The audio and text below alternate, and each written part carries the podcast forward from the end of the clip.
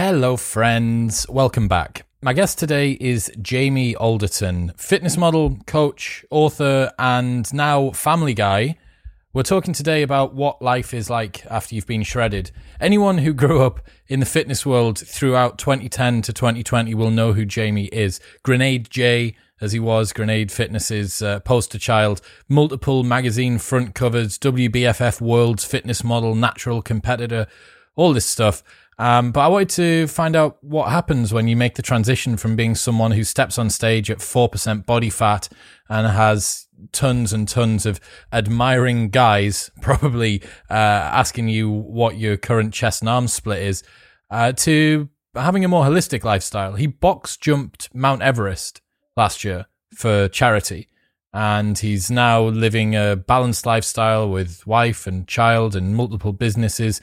And I, am fascinated by finding out how people go through that transition. He's a great guy. I really enjoyed speaking to him.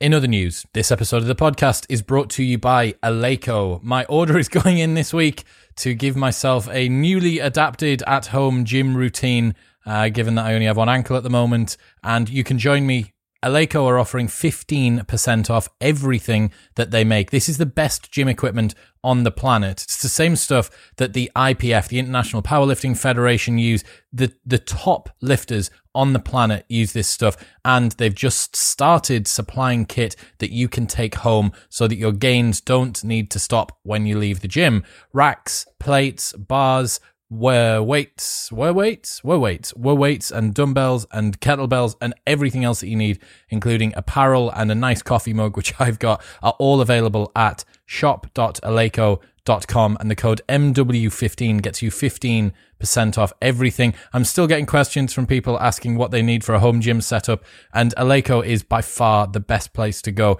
Their kit will last forever. It's uh, essentially unbreakable um, their dumbbells. There's this video of them with their dumbbells dropping them off the top of a crane, and they they land on the floor and they're absolutely fine. So they literally are world class, the best on the planet. Why not get it? You know, it's good enough for your gym. It's good enough for you. So shop.eleiko.com. Grab yourself some weights, plates, bars, or whatever you need to keep those gains going.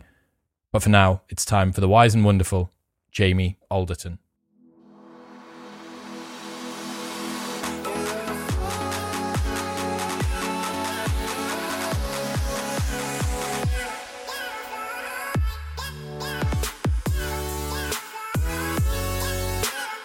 Talk to me about what you've been doing. What's your day got in store for you? Um, today, well, at the moment, we're just building our new offices. So we're kind of um, to and from there. Um, I've got a lot of client work doing because I run two memberships, uh, kind of a B to, I say B to B, so helping uh, professionals scale and grow their business, and the B to C side, helping people get healthier, happier, fitter, and stronger. So, juggle, you know, spinning those two plates is is um, full time job, uh, and obviously, I have no clue about building stuff you know, I go into the builders and they're talking about, I, I have no idea. And I just have to say to them, look, I do push ups for a living. You need to like, you need to get like a whiteboard and draw it out in crayons for me. So they're, they're, they're getting there. But, you know, how I've made it this far with stuff like that, I don't know. There's got to be a point in every man's life where he becomes his dad in terms of capability that, for DIY. I haven't crossed that threshold will, yet. Yeah. That will never happen, unfortunately. I still, to this day, at 35 years of age, if I need a picture um, put up, uh, my dad will get the phone call. I, I have attempted, and this office looks really nice, but it's just an office of lies because behind every single frame is holes, like and and really deep bits of plaster that's been crisped off the wall. I literally have yet to successfully put up a picture because I only have two tools, Chris. If it doesn't go in with a Allen key or hammer, then that's it um, the dad gets the phone call. Yeah, I, I, wish that I could say I wasn't outsourcing everything manly to my dad as well. I don't feel emasculated by that. I think that we are the savant 21st century man. Yeah, I mean, my ironing game's on point, but that's what seven years in the army does. So yeah, you're kind of forced to those kind of things. So, so my wife gets me to do all the ironing. Um, I, and to be honest, we, we we share like she she does the lawn now a lot of guys would think that mowing the lawn is a very masculine thing to do, and, and like we said, with, you said with the savant thing, I disagree. No. we, we, we have we have like a, a weird exchange of things. Even cooking food, I cook the steaks. Okay, she does the roast potatoes. You know, we all have our roles with certain things, and it's just based on the skills that we have. Not not ne- nothing to do with gender at all. It's due to who's better at that job and do it. And I, I for some reason, I've never enjoyed mowing the lawn. That is a very egalitarian household, right there. equality of access to the to the ironing board, equality of access to the mower outside. Yeah, that, well, there you go. I mean, we, we just find the best person for the job, and if we both dislike it, outsource. I, well, exactly. That's it. What a what a wonderful way that you could just scale a family forward now. Yeah, well, we're we're training. We our daughter's six, coming on seven, and she's le- she's she's getting there with a few things. She actually enjoys cleaning, which has got a big smile on my face. Yeah, that's it. So what you need to do is develop your child into the weakness in both yours and your missus's. yeah, at the, at the moment, at the moment, bribery's working. Um, Trolls World Tour stickers. Okay. The only thing, the only thing is they're eighty p a pack of of eight, I think it is. And thing is, is you know these sticker books. They sound like a good idea at first, but you've got probably about four hundred and fifty quid's worth of stickers in there. And it's even worse when you get to the end because you're buying all of these packets of stickers and she's already got them. So to get it's the one that you need. Have you have you prorated out what that comes out to at uh, an hourly rate? Because my business partner, who loves a spreadsheet, would have done that.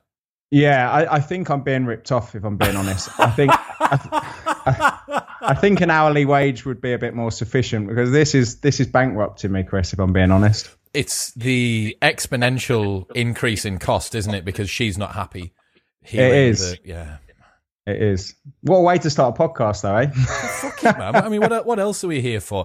Um, so I wanted to talk today about the development of your fitness journey. There's a concept that you might not be familiar with, at least by name, but probably by type, who everyone listening will be, and it's called the fitness menopause. And I wanted to hear from someone who has been to peak condition WBFF Worlds. Am I right in saying? yeah. Oh, yeah. 2014 was was the Worlds in Las Vegas. Yeah. Yeah. So, you know, top, top end physique competitor. Um, and I want you to hear about sort of your fitness menopause journey and just get us to riff on, on some fitness industry stuff. So the fitness menopause, I'll, I'll give you a big overview. Um, I noticed amongst myself and my friends that as I got towards my late 20s, into my 30s, I became chronically aware of my own mortality. I realized that training purely for aesthetics was losing its appeal, that I was feeling quite unfulfilled. I wanted to have a more robust physique. I also wanted to be able to kind of uh, bulletproof myself physio- physiologically from the onset of aches and pains and stuff that was happening.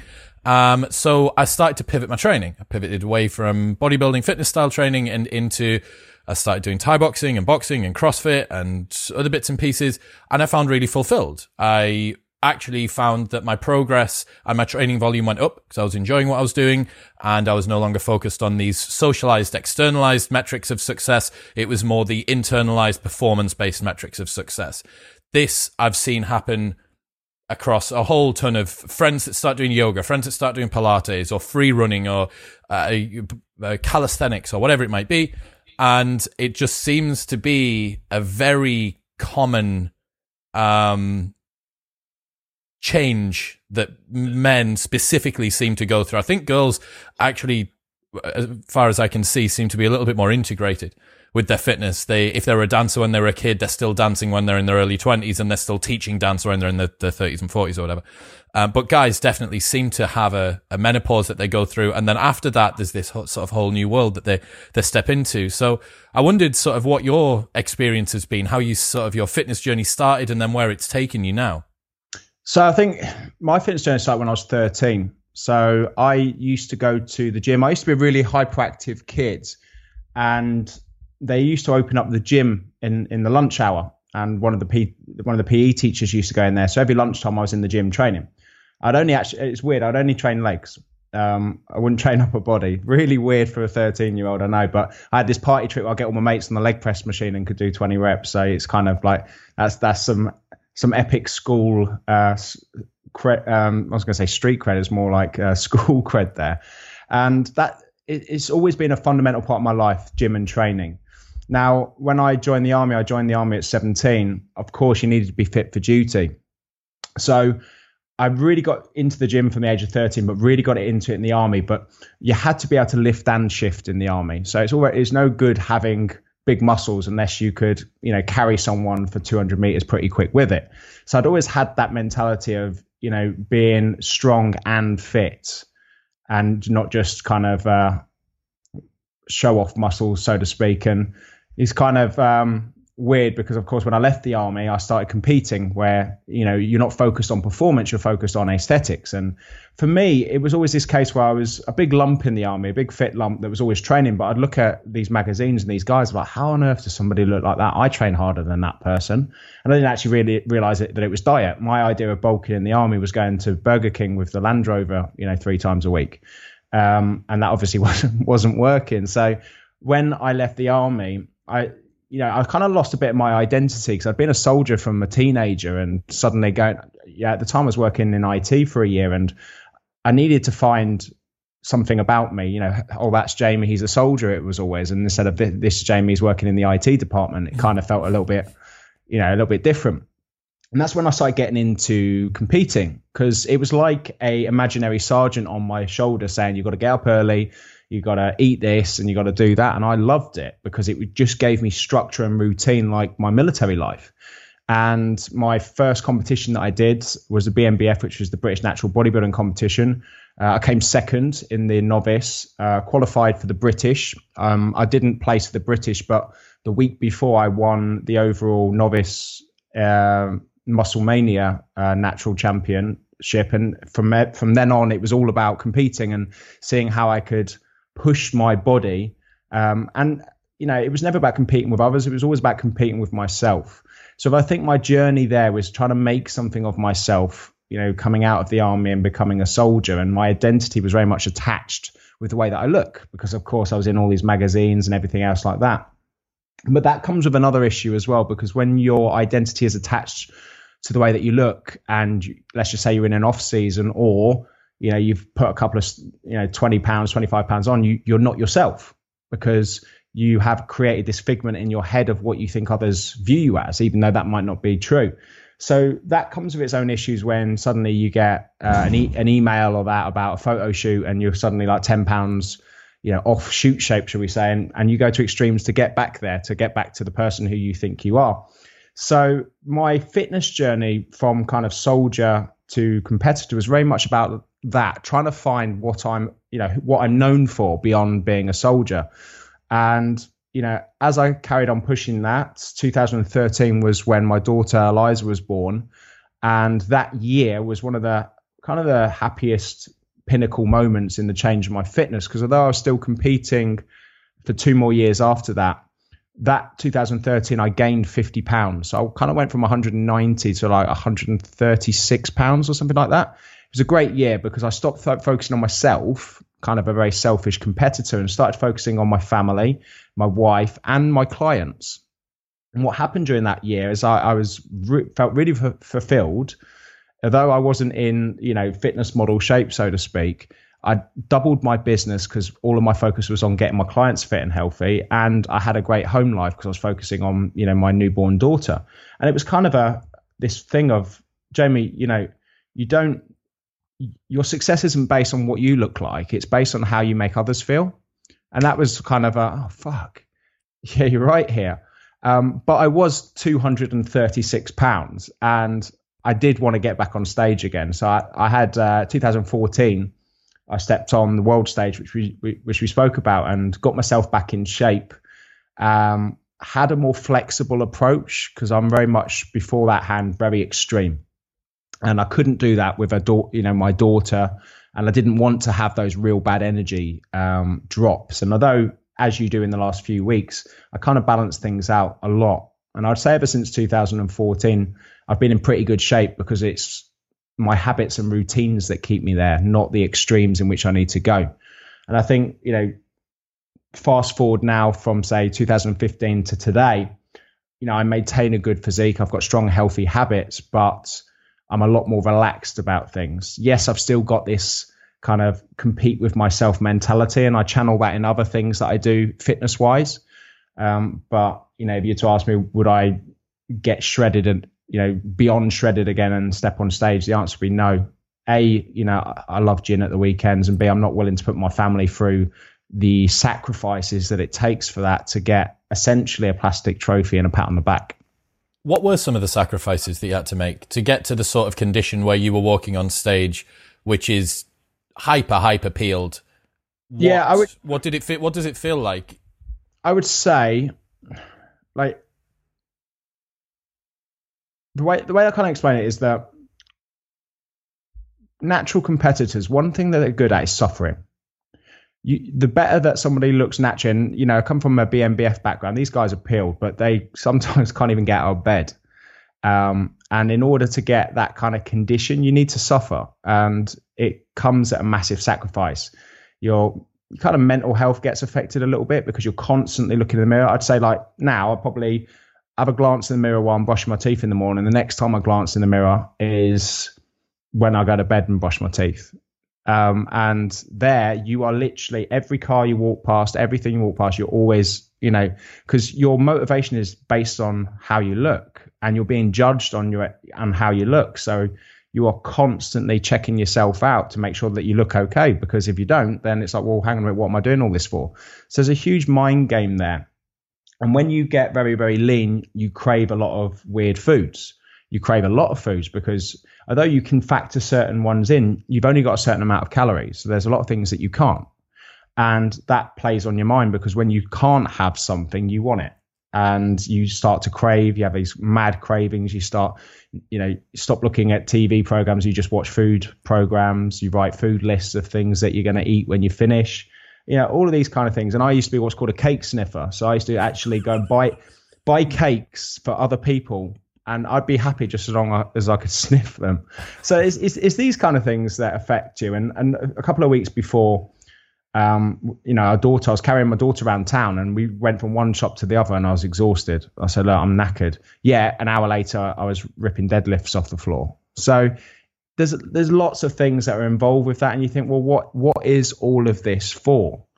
And if I'm being honest, you know, to the untrained eye, you could look shredded, like photo shoot shape, and you could look the epitome of health and actually be the epitome of health if you've got a good amount of muscle tissue. And for me, my shoot shape is around, let's just say, about 196 pounds. That was when I was on the front cover of Muscle and Fitness magazine. Yet my stage weight is 180. So if you were to look at me, you know, front cover, I look shredded. But if you were to say, if I was to say, no, actually, I need to lose another 16 pounds, you would like, where, where from? and I'm like, I, I, will tell you where, for, like, this is about another 14 weeks of being in a calorie deficit and, and training in order to achieve that. So when you understand that, you're like, well, uh, why? Like, if you look absolutely great at that, why would you ever go anywhere below? And the only time you would would be for, a, you know, for a competition. Um, and you know, I found other ways of scratching that itch now. You know, since 2016. So that's a lot more selfless. You know, I do every every two years I do a big charity event. Um, that pushes me mentally and physically because I always do like stupid things, shall we say? Uh, but it raises a lot of money for charity and uh, raises a lot of money for one of my local children's charities. So it, it has a lot of it has a lot of selfish itches that get scratched, but it has even more selfless because actually other people benefit from it, which, you know, other people suffer when I, you know, when I used to compete. There was no benefit to it whatsoever apart from my own selfish gains. Privatized gains and socialized losses, as Naval Ravikant would call it. How much of an influence was your daughter being born on this red pill moment, the the, men- the menopause onset?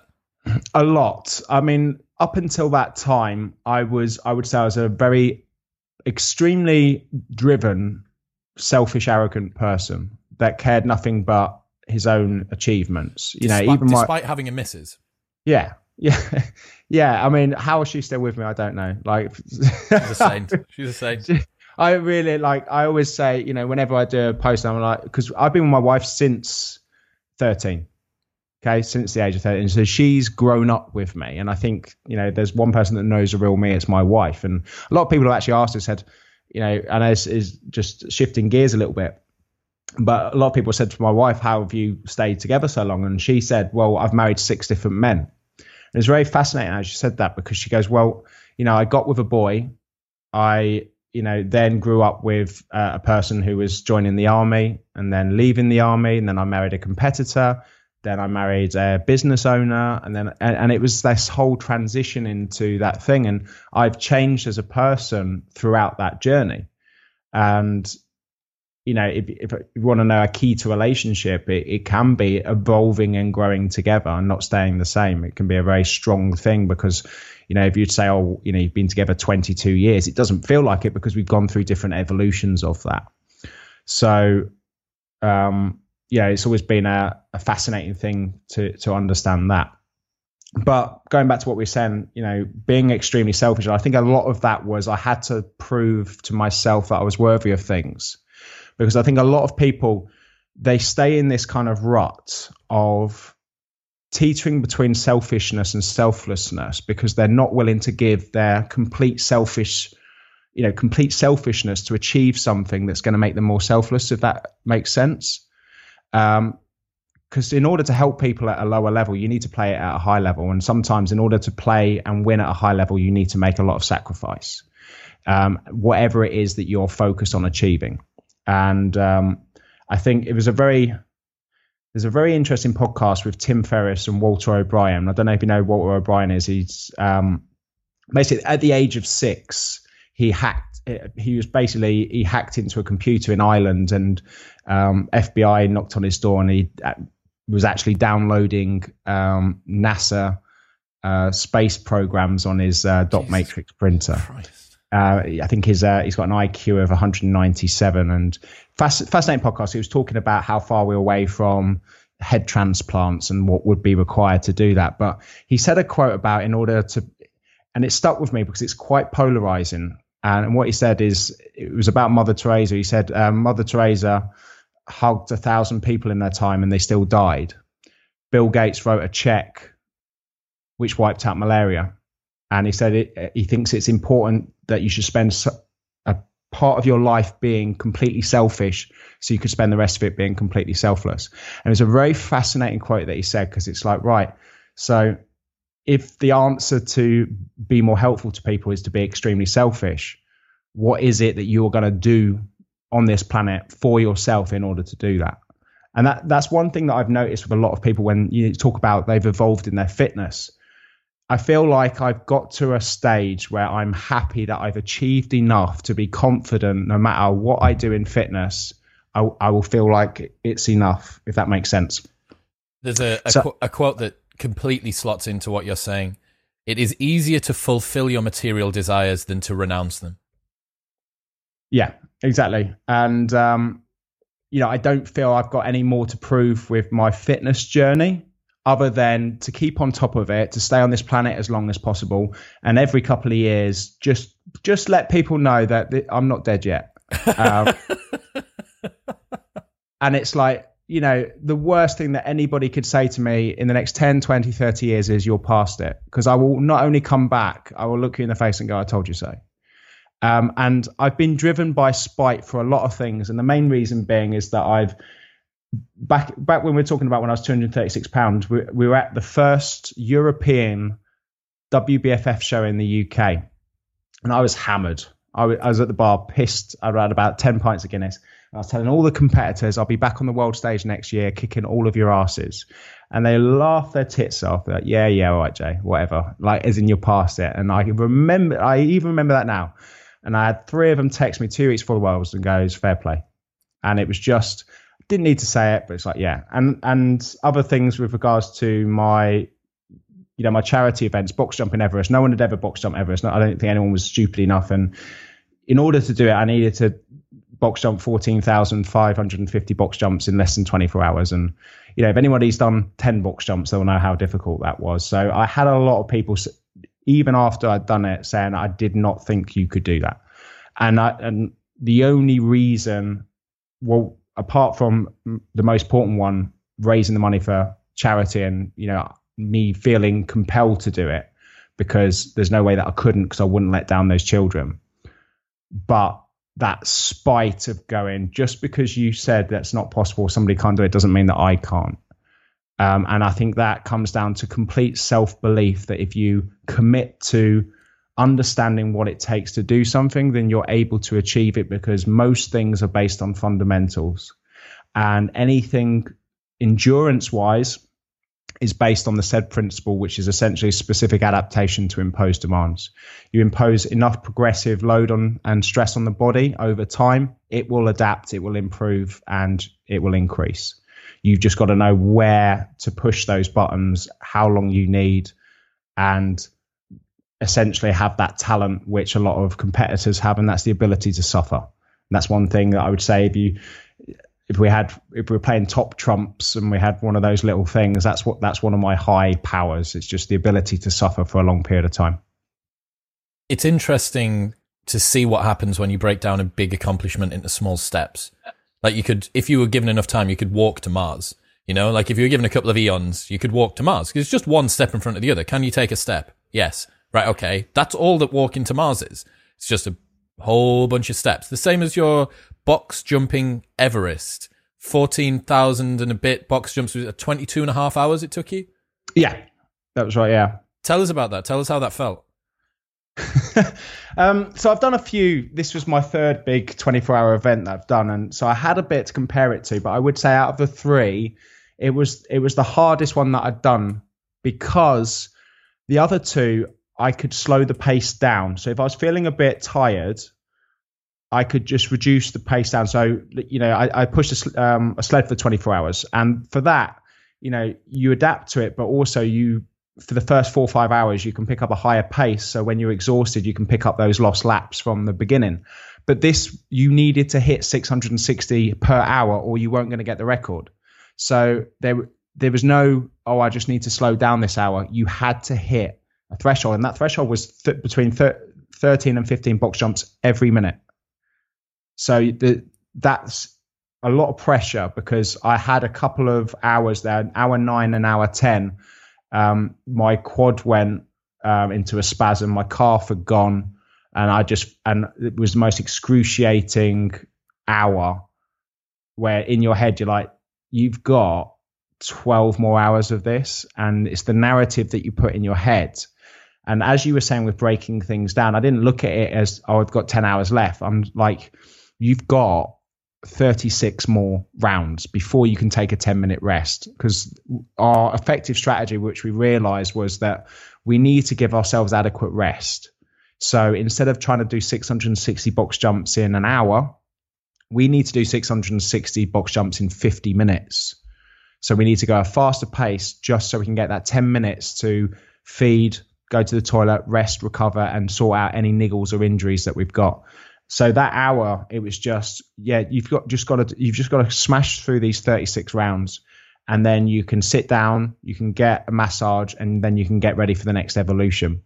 And that's something that I loved hearing about. I love that uh, talk. I think it's General McCreevy or McCravey talking about um, never ring the bell. Um, and he says basically with Navy SEALs, you go through Hell Week and you basically don't sleep for five. You get about two hours sleep in five days, which a lot of people think, well, no, you don't just get to, and like you do.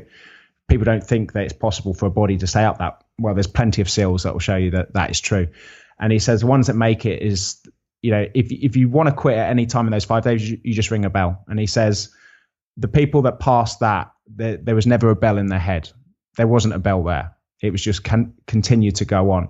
And I think if I'm kind of breaking that down, my my second charity event, I actually put a bell at the start line, and I painted a picture saying there is no bell.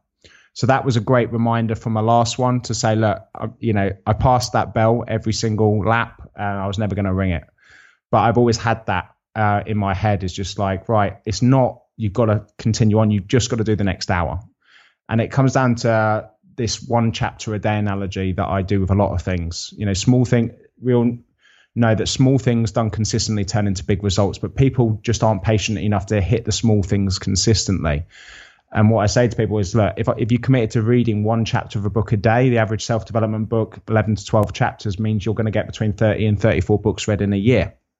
But if you just go in with a mentality of here's the 34 books that need to change my life, I'm just going to try and get through them throughout the year, you probably only get five or 10 done.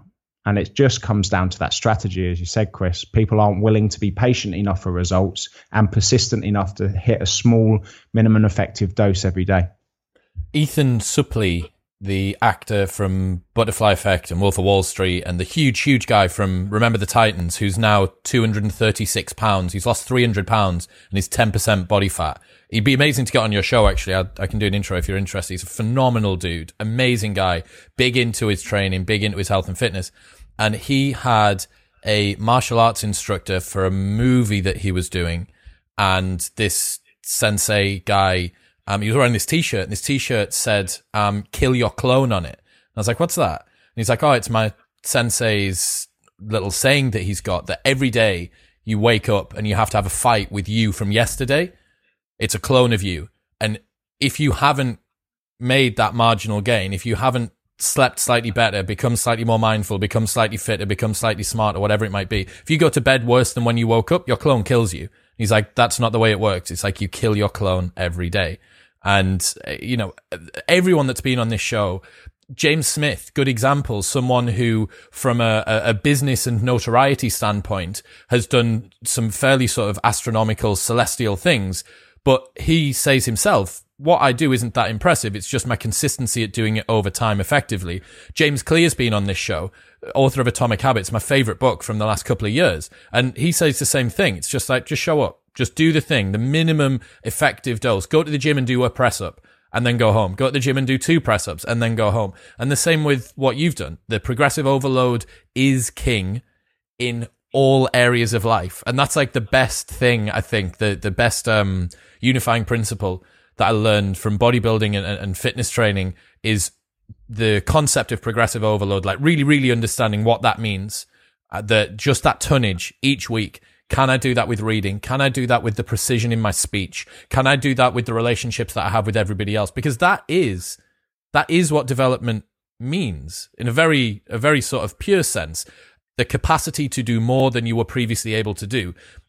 I had a guest on who had a, other interesting uh, view on it. He said uh, self development is the ability to hold more complexity than yesterday, which is a part of that, but also a little bit of a nuance, which I love. But yeah, man, progressive overload, king in everything. Yeah, and you know, I, a lot of things that I used to do, it's just because you know it's very easy to be consistent with things that you enjoy doing because you become more motivated. And I think one of the biggest things that happened with you know a lot of people would say to me, "Oh, you know, how did you deal with lockdown?" And I'm like, well. I think you go through different phases, but also, you know, I kind of started in a really euphoric mood and it kind of went down a bit and then it went back up. Why were you so As euphoric a, at the start? Because um, being in, being a soldier, uh, an ex-soldier, when lockdown happened, I kind of switched gears into there's going to be a lot of people that need my help. Um, this shit's easy for me. You know, doing six month tour of uh, Baghdad, we were, you know, sleeping in a, a in a tiny little Portakabin with six other lads for six months with mortars dropping left, right, and center of us every single day. I'm like, this is nothing. I'm sitting in my house with Netflix, with with a high speed um, broadband. I live 15 minutes from the beach, and I'm allowed to go for a sea dip in the morning. I'm fucking good. But I know a lot of people who need my help now, and and that's why I was in a like, oh, this is the only time where I feel that the world has slowed down, and I can kind of get ahead a little bit and I, and I did. But one of the mistakes I think I made is that I did, and I'm only kind of coming out now is the fact that I I was getting back into those habits of doing too much, not having a day off, um, ultra productive, and kind of being very selfless to the wrong people and not selfish to the right people. Um, and I learned a lot from 2016 in doing that. So I saw the commonalities between that and kind of was like, whoa, hang on a minute there, Jay. The, there's lots of opportunities here, but don't but don't forget why you're doing all this for, and it's for for a better life for your family, not just for you. So it kind of like backed off a little bit. Drink. I, I, I was drinking quite heavily as well. I, am a big. I mean, I, egg squad is always a drinker. There's always an excuse to get drunk. Um, but I've kind of probably a month before, probably no more than that, about six seven weeks ago, I was just like, no, stop this, Jay. Focus on your fitness, focus on your health, and you, you're so much better at what it is that you do when you're sober. You know, when you're not having a few drinks, and it's very easy. Like we talk about habits. You know, having a few beers at night makes you feel awesome. It does because you don't really wake up with that much of a hangover. Um, I get quite creative after a glass of wine as well. I very much like when the missus is out having a bottle of Malbec to myself and a good book, because then I fill out three, I fill out like three or four pages of a notepad, and sometimes that can be a bad justification for doing something that you know you you end up having a bottle and then you adapt to that and then it, it's not a bottle on a Friday night it's a bottle three times a week and then it's like but oh, yeah but a bottle every night and if you can clang on you know, if you can clamber onto a justification for it that's productive then you can keep that habit and you allow yourself. And something that I learned a lot about my own habits is just because you can doesn't mean you should. And I remember reading an article about high um so you hear, the word functioning alcoholic people who can still just about do their job and function as as one. And I remember reading this book about high performance um, function, high performance functioning alcoholics, and these are athletes. You know, these are Ironman athletes and people who are literally alcoholics, but also they're just gifted in what they do and it doesn't affect them and and it made me ponder like well I'm not an Ironman I'm not an ultra marathon runner and this but I get where their tendencies come from because there's no negative feedback loop in what it is that they're doing. And sometimes you need to actually just say to yourself, fucking stop. Uh, and that's the hardest thing to do when there's nothing, there's no cue to say that this is detrimental. And I, I found that with a lot of things, especially with my fat loss, because I've been training from the age of 13 um, it doesn't take me long to get back in shape. You know, I say to, say to people six weeks of tracking macros and that, and I, would be on the front cover of Muscle and Fitness um, because that's what I did for six weeks before before actually being on there. But that's what happens when you've been weight training for 22 years. You develop a decent amount of muscle tissue and habits during that time, so it's a lot easier to do. You know, you just stop drinking on the weekends and uh, increase your output and you know, stop eating Mackie D's three times a week, and there you go.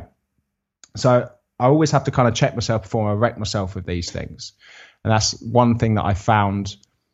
That level of self awareness is key, not just to myself but to everyone, because no one's like I, I, I've said for the last five years, write shit down, but people still don't and it's some it's a practice which I think every single person should do to get that stuff out of your head onto a piece of paper makes such a difference. And this is why you're just looking here, I've got three whiteboards and I can just see three notepads with different things on my desk for di- for different for different reasons. So I've got a pondering notepad, I've got a, a notes notepad, and I've got an education one which I make notes on for um, stuff that I want to progress in my business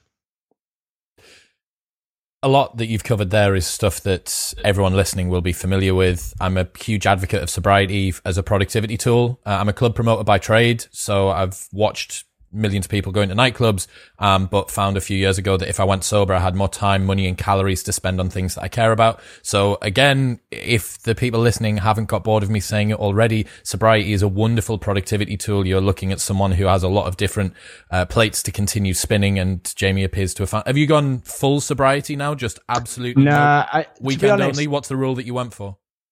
Um, I've I've toyed with the idea because I think I said to myself, what would be the hardest thing for you to do? And I was like, don't drink for a year. And and, and I've I've said to myself, look, having a drink is a fundamental part of my life, and and people could argue that it's not, but I genuinely enjoy it when it's you know if you're a per I'm always a fan of reduce or remove, and I can genuinely, and I have done for for a long time to have routines and rituals in my head that gets results. And saying to myself not drinking on a school night which is monday to friday well monday to thursday and no more than like a bottle of wine with the missus or if you're going to go out one gin and tonic or two and having these kind of if i'm getting in shape for three months you're not allowed to get drunk. You're allowed to get tipsy but not drunk and that's maximum two drinks.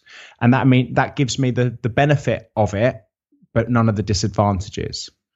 So if you're able to do that, then yes. And if you're not, and you know, I, have had these these moments, then you need to go to extremes to do it. There's an interesting um, interview I saw with Richard Branson, um, and he was talking about alcohol, and he said when he's had a when he's been you know drunk a bit too much and he's been a bit hungover, he instantly ha- has no alcohol for 12 weeks because it makes him realize someone in his position just doesn't make sense to be unproductive for a day. Because that that to him at his level affects so many more people. You know it affects others lives because his decision his decisions you know he's putting up bloody rockets to mars for christ's sake. Uh, so you know when you start thinking about others for that it gives you motivation to to kind of stop. And yeah it's always been a an interesting one for me um, alcohol because you know a lot of it comes comes from my military background. I do have a you know me and the missus do enjoy a bottle of wine on the weekend, and you know I'm a big fan of gin.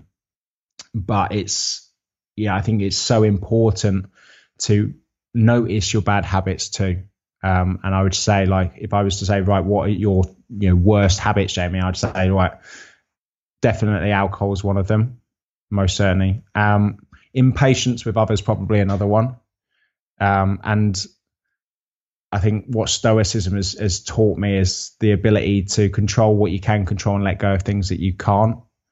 Um, so that's always a thing which is a narrative in my head. What I do, you know, when I'm starting to feel frustrated because someone hasn't done something or got back to me, which has affected my own thing, I'm like, well, is is it that important, Jamie? And the answer is usually no.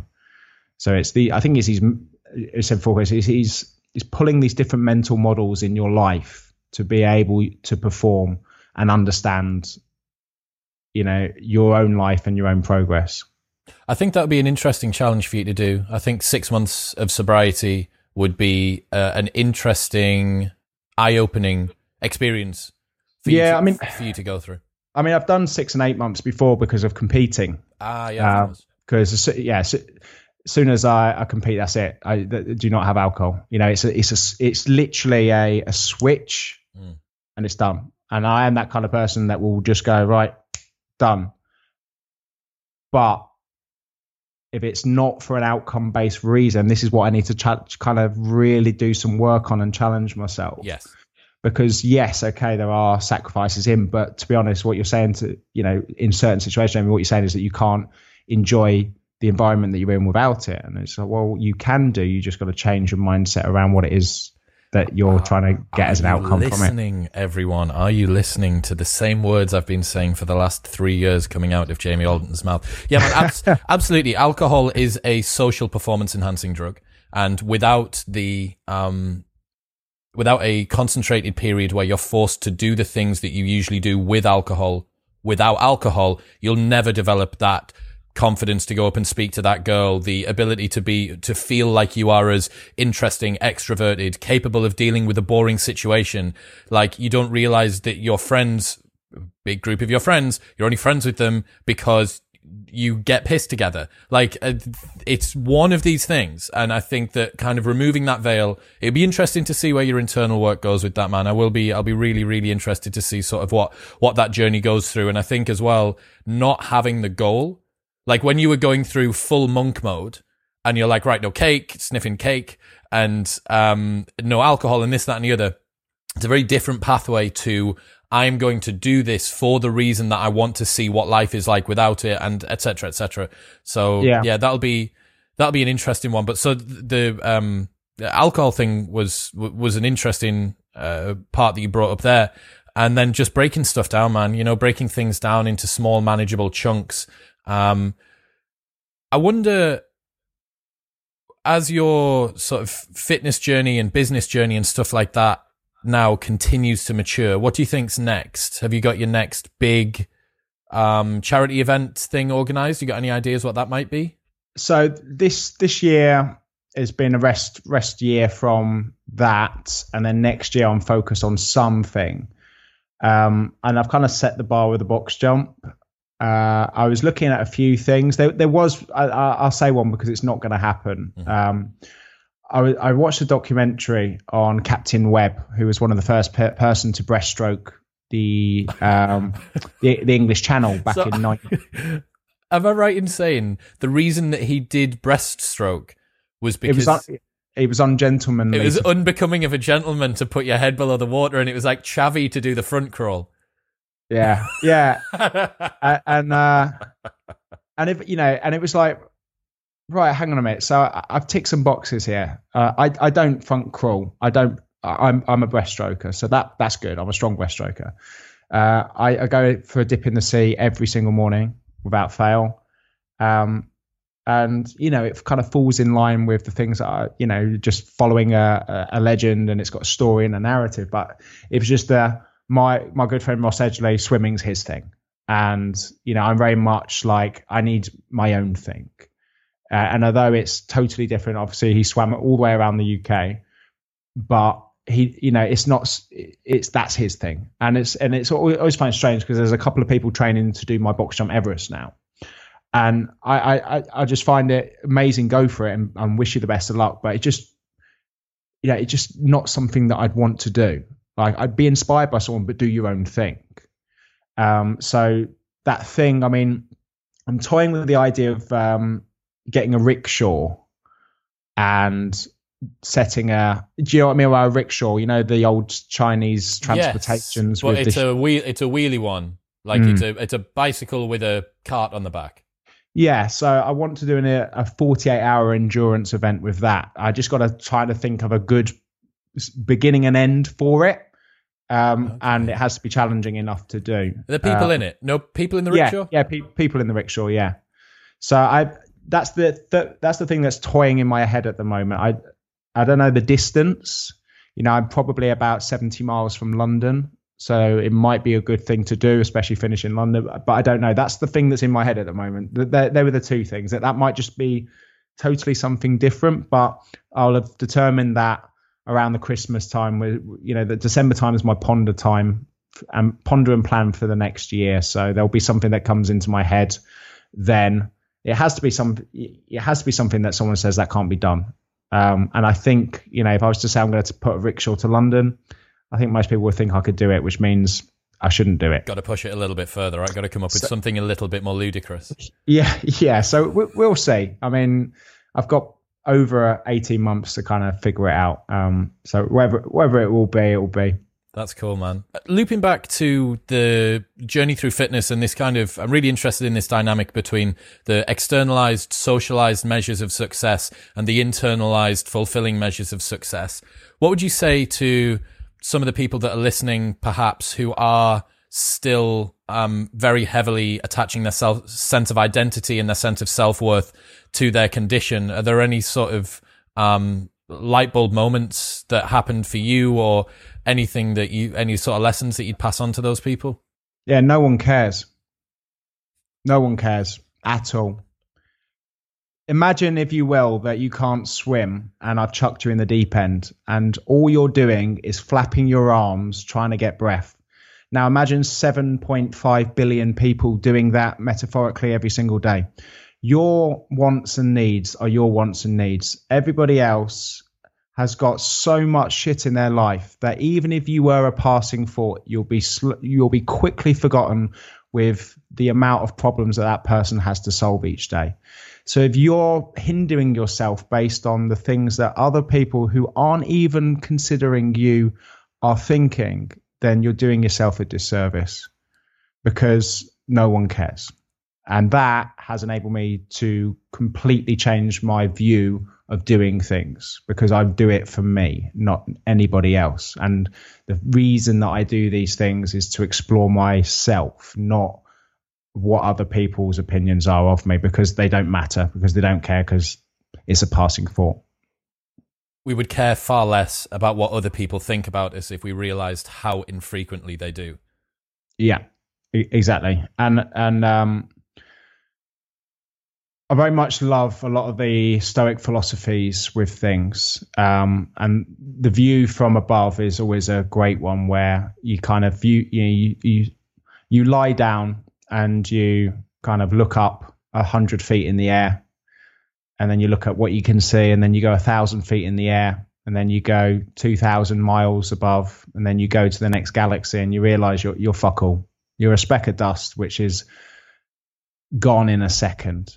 So if you are you know having those doubts and thoughts and fears which are hindering you it adds to that. It doesn't care because you're gone in you're gone in a bleep so just make the most of it. So what should people spend their time on? If they're not spending their time on on the things that other people that they think other people are bothered about, what should they spend their time doing?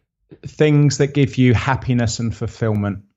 Um, fulfillment has come from progress, becoming a better version of yourself, making mistakes and fuck ups and failures, being able to do things which you ne- you couldn't fathom that you could do before and you can do now um, doing difficult things and also doing things regardless of how you feel because the outcome is more important.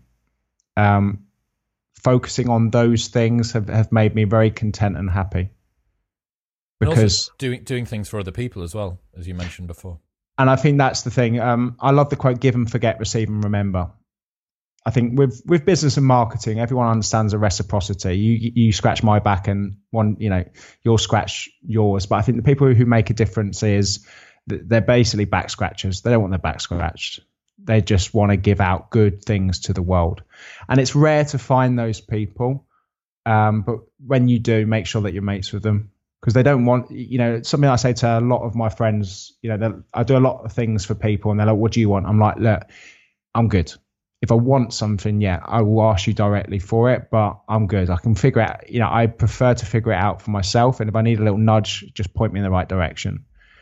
Um, cause it, you know, it feels good to do, you know, when you've got skills and talents that help other people, you get such a selfish benefit from it that they don't know about. It's the so, oddly circular thing of doing things for other people that it's very much for yourself. There's a study that said it's a 10x return giving a gift as opposed to buying it for yourself. You spend a pound on yourself is the equivalent as uh, and spending a pound on someone else is like spending 10 on you. Um, and yeah, it is, it is bizarre that the most selfish thing you can do is be selfless. Yeah. And, and it's so counterintuitive. You know, if I have a, a coach or that that's been struggling, that suddenly have picked up a few hundred clients and their business has doubled, um, and now they can take their wife and kid on holiday or they could you know and it's just like that's what it's all about. And for me you know that's transitioning the b2b market with helping people. And that's a strange market to be in because you know everyone on surface level looks like they they're wanting to do the same things for people but they building a you, business of competitors yeah. Yeah and it's just like well that's what it's all about. You know, there's a great book, uh, The Go Giver, which I love, um, and it has a huge business narrative in that about look, doesn't matter if they're competitors. You know, if you are good and you're even as a competitor patting them on the back, they'll always remember that if they're the right person that you mentored. So that's all good. You know, success breeds success. And if you're not caught up by it or intimidated by it, everybody wins. And it's having that mentality um, and practicing that and listening to your own thoughts and feelings about others as well. Because I'm very much motivated by envy. Um, I think envy can be a, a, help and a hindrance in life where you see things that other people want and you want them for yourselves. And I think the mistake that a lot of people make is that they're looking at materialistic things rather than kind of holistic things. Um, I had someone say to me, "Oh, so and so is doing so well. You know, he's got all these clients. He's on all these things." I'm like, "Well, in order for you to have what they have, you and this comes from Naval Ravikant actually in order for you to have what that person has, you need to completely change your life. And I said to my friend, well, you've got two kids and a wife. In order for you to have what that person has, you have to give them up too, because you can't just pick the things that you want from that person. You've got to pick the life. And when you realize that, it's like it allows you to think the things that you do have. Because I think when you're envious about a person, you'll just focus on one variable without the entire package that comes with that. You don't know what the, you don't know what the price is, man. I did. I wrote an entire article around that one quote from Naval on uh, the Knowledge Project with Shane Parrish.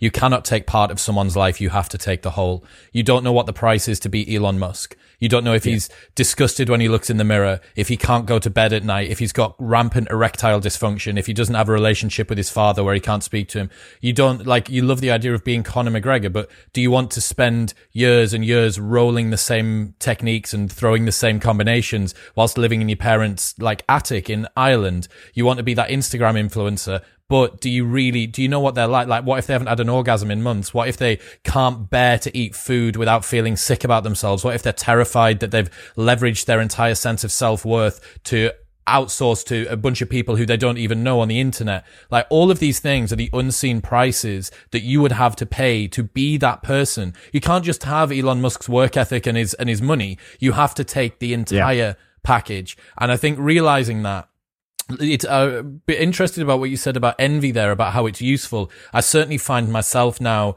being envious of uh, perhaps your ability to deal with discomfort. Uh, your ability to um, be resilient to uh, uh, setbacks and have that third party perspective. That's the sort of thing that I I agree there is a, a degree of envy um, where it can be it's, useful. It's the right it's the right thing to be envious of, not a Ferrari or a house or you know how many followers you have and i think that's understanding you know like why why are you envious about that thing you know and it's a lot of the things that people are envious about is of having that thing of how it looks to other people and it comes back to that thing of you're trying to impress people that don't care and you don't and they don't and you don't actually like you know and how much of that so how much of that realization is just getting older I, I do you know I I I think it's, it's this it's this kind of thing. I think it's that realization that you know like. I, I started on TikTok last year and I didn't realize I was old until I joined TikTok. and I was just like, fuck. So people were calling me like, all right, boomer. And I was like, fuck, I'm like, Jesus Christ, I'm old. Yeah. and I think, yeah, I think a lot of it has to do with it because, you know, as you do get older, you do get what, you know, older, wiser, but then you've made more mistakes and you've got more experience. And, and I think as well, as you eat, I, I think the true wisdom will start to come when other people around you are dying of old age, when other people are getting sick and ill, and you actually then realize that life is short. Um, and I think you know, a lot of people are, are, are, scared about getting old, and I'm I'm so looking forward to it. I obviously don't want to fast forward my life towards it, but I, I just think you know in the in the in my fifties and sixties, it's going to be incredible. Can it you really, imagine really how much wisdom you'll have accrued by that point? How how mindful you'll be, how capable of helping others you'll be. Um, I, I agree, man. That's the the beauty and a common theme that some of the listeners may have pulled out of this conversation is that having a growth mindset bulletproofs you against a lot of things. It's bulletproofed your relationship with your missus from like children to 22 years down the line because you've both allowed yourselves to grow together. That has been a common theme. The same thing with your physical pursuits. Yeah, maybe the specifics, like the flavor of it has changed, but the, the direction and the journey has kind of stayed relatively the same. So on and so forth. That having a growth mindset is a superpower, as is being curious, as is a, a, a couple of other, a couple of other elements that you can add into your life. But man, I, um, I really think I, I keep asking myself this question. The reason I asked about the getting older thing is with the advent of so much self development. I can see Seth Godin and, and, and James Clear's Atomic Habits just behind you on the desk. With the advent of self development, what we're trying to do is hurry the onset of this wisdom, right? We're trying to expedite our access to wisdom at a younger age. This is why some of the people that are in my Modern Wisdom Big Dicks group that help with the project, they're like 24 years old. This guy George, 24 years old, and he's just he's a motherfucker. He's like some sage fucking Silicon Valley like foresight clairvoyant guy. And I'm like, at 24, I didn't know my ass from my elbow. And we are trying to expedite this, but I wonder how much of that is just repackaging people getting older. You know, like how when a medicine is released and they need to control for how much better someone's recovery would have been simply due to time. Yeah. I, I, feel like that's the equivalent with some personal development. I'm like, yeah, this is great. But like after three or four years, I would have hoped I would have stumbled upon some of this stuff in any case. Do you know what I mean? Trying to separate the two of how much you can expedite and how much is just a byproduct of, of existing for a bit longer. Yeah. And the way that I look at it is that people, unfortunately, some people will never experience it but I think it always the, the, it always comes at the right time, and the right time at the beginning feels like the wrong time because any any massive change in my life has come from immense amount of pain. Um, and I think it's very hard to find at a young age wisdom unless you've been through a lot of pain. And it's and I think some of the you know some of the younger generation that I've spoken to, they've been through a lot of pain. They've been through a lot of things in their life. You know, like the reason that I got kind of experience and wise quick is I joined the joined the army. You know, I remember getting on a train at 17, throwing up and crying because I was just about to change my life and be away from my family for the first time in 17 years.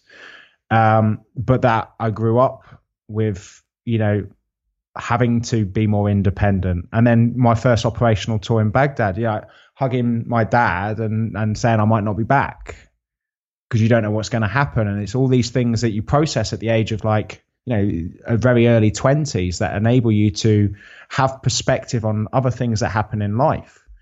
Um, but then you'd look at someone like my brother who's would would have been you know hasn't done all of that experience doesn't have that kind of level of knowledge and it's fascinating because you you know you look and go that you know not disrespect to my brother but that could have been me like you know this could have been my mindset with things had i not just shut this fucking mouth and open these ears.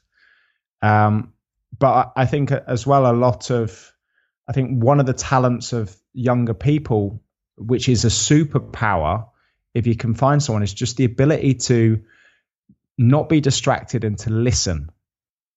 And i think a lot of people at the a lot of people listen to respond not listen to understand and that's what podcast i think the biggest change for me was when i discovered this podcast button on my iphone in 2011 because it was the first time i shut the fuck up and listened and it had a a huge impact on my mindset by listening to people who knew a hell of a lot more about life than I did.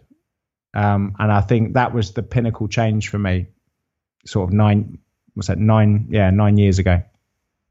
And look at you now, man, killing it in the podcast game, creating content, helping other people, helping other people to do it as well. Yeah, and uh, I think because I realised the power of just shutting up and listening to people, um, and I wish I knew. I wish I knew that at school. That's you know. I think that's a byproduct of the curiosity as well, man. Uh, I really do. Um, the genuine hunger, the desire to find out what, why, or what, or how, or who, like that. Actual genuine desire is so unique and so powerful, and it sounds. It's like the pithiest fucking most like wanky quote in the world to say something like that, but it genuinely, genuinely is. And to go back to like your mum and dad saying, well, you've got two ears and one mouth for a reason. And you're like, oh God, parents were always right, like in yeah. one way or another, weren't they?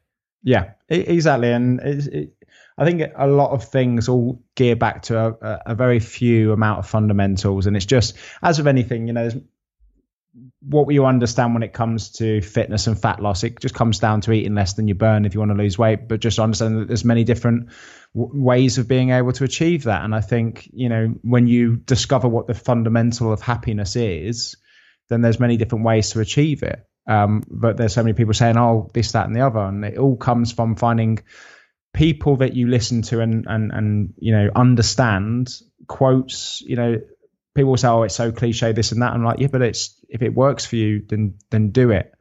Um, and everyone, you know, I live my life through analogies and quotes. That's how my brain functions through parables and stories. Because any part of my life that I'm struggling with, I'll have found a parable to answer it. Um, and that's why I love books like Chicken Soup for the Soul by Jack Canfield, um, and and a lot of other um, very much the old ones that you hear at school. You know, Aesop's fables. Some of those are probably the key fundamentals of life, especially the the tortoise and the hare. You know, that just solidifies James Clear's Atomic Habits book. Know, Aesop, Aesop was James Clear before James Clear was James Clear. couldn't, couldn't agree more, man. Like we, we're symbolic beings, right? Uh, Jordan Peterson, when I went to go see him live, he said, "Why does Thomas the Tank Engine need a face? Like he's a ta- he's a tank engine. Why do you need to personify this tank engine? It's because we we personify everything in life. You know, you give your car." Like a personality. Oh, she's a bit this today. She's got these little quirks. It's like Yeah. it is. It is by its very nature an inanimate machine. Yeah, and people put people put fucking eyelashes on cars. Have you done that? and no, I like it's one of my trigger points. Do you feel very strongly about this? I feel incredibly strongly about putting eyelashes on cars. It's one of that and Android phones are my uh, non-negotiables. We are. You are friends here. You are. A, you are among friends here. Good. Uh, dude, this has been awesome. Thank you so much for your time. What do you? Where should people go? They want to. They want to find out more about you, or they want to check out your products. Where, where do you want to plug? I would I would say the best place to go is just um, head on over to Instagram at J Alderton. I post most of my stuff there. I get back to most of my messages. So um, you know, if you are listening to this and something resonated with you, uh, I'd love to hear what it was. Unreal, man. Thank you so much for your time. Everything we've gone through will be linked in the show notes below. I'll try and find the article that I was talking about to do with Naval Ravikant's jealousy, and obviously Jay's fantastic Insta will be linked there as well. For now, man, thank you. Chris, thank you.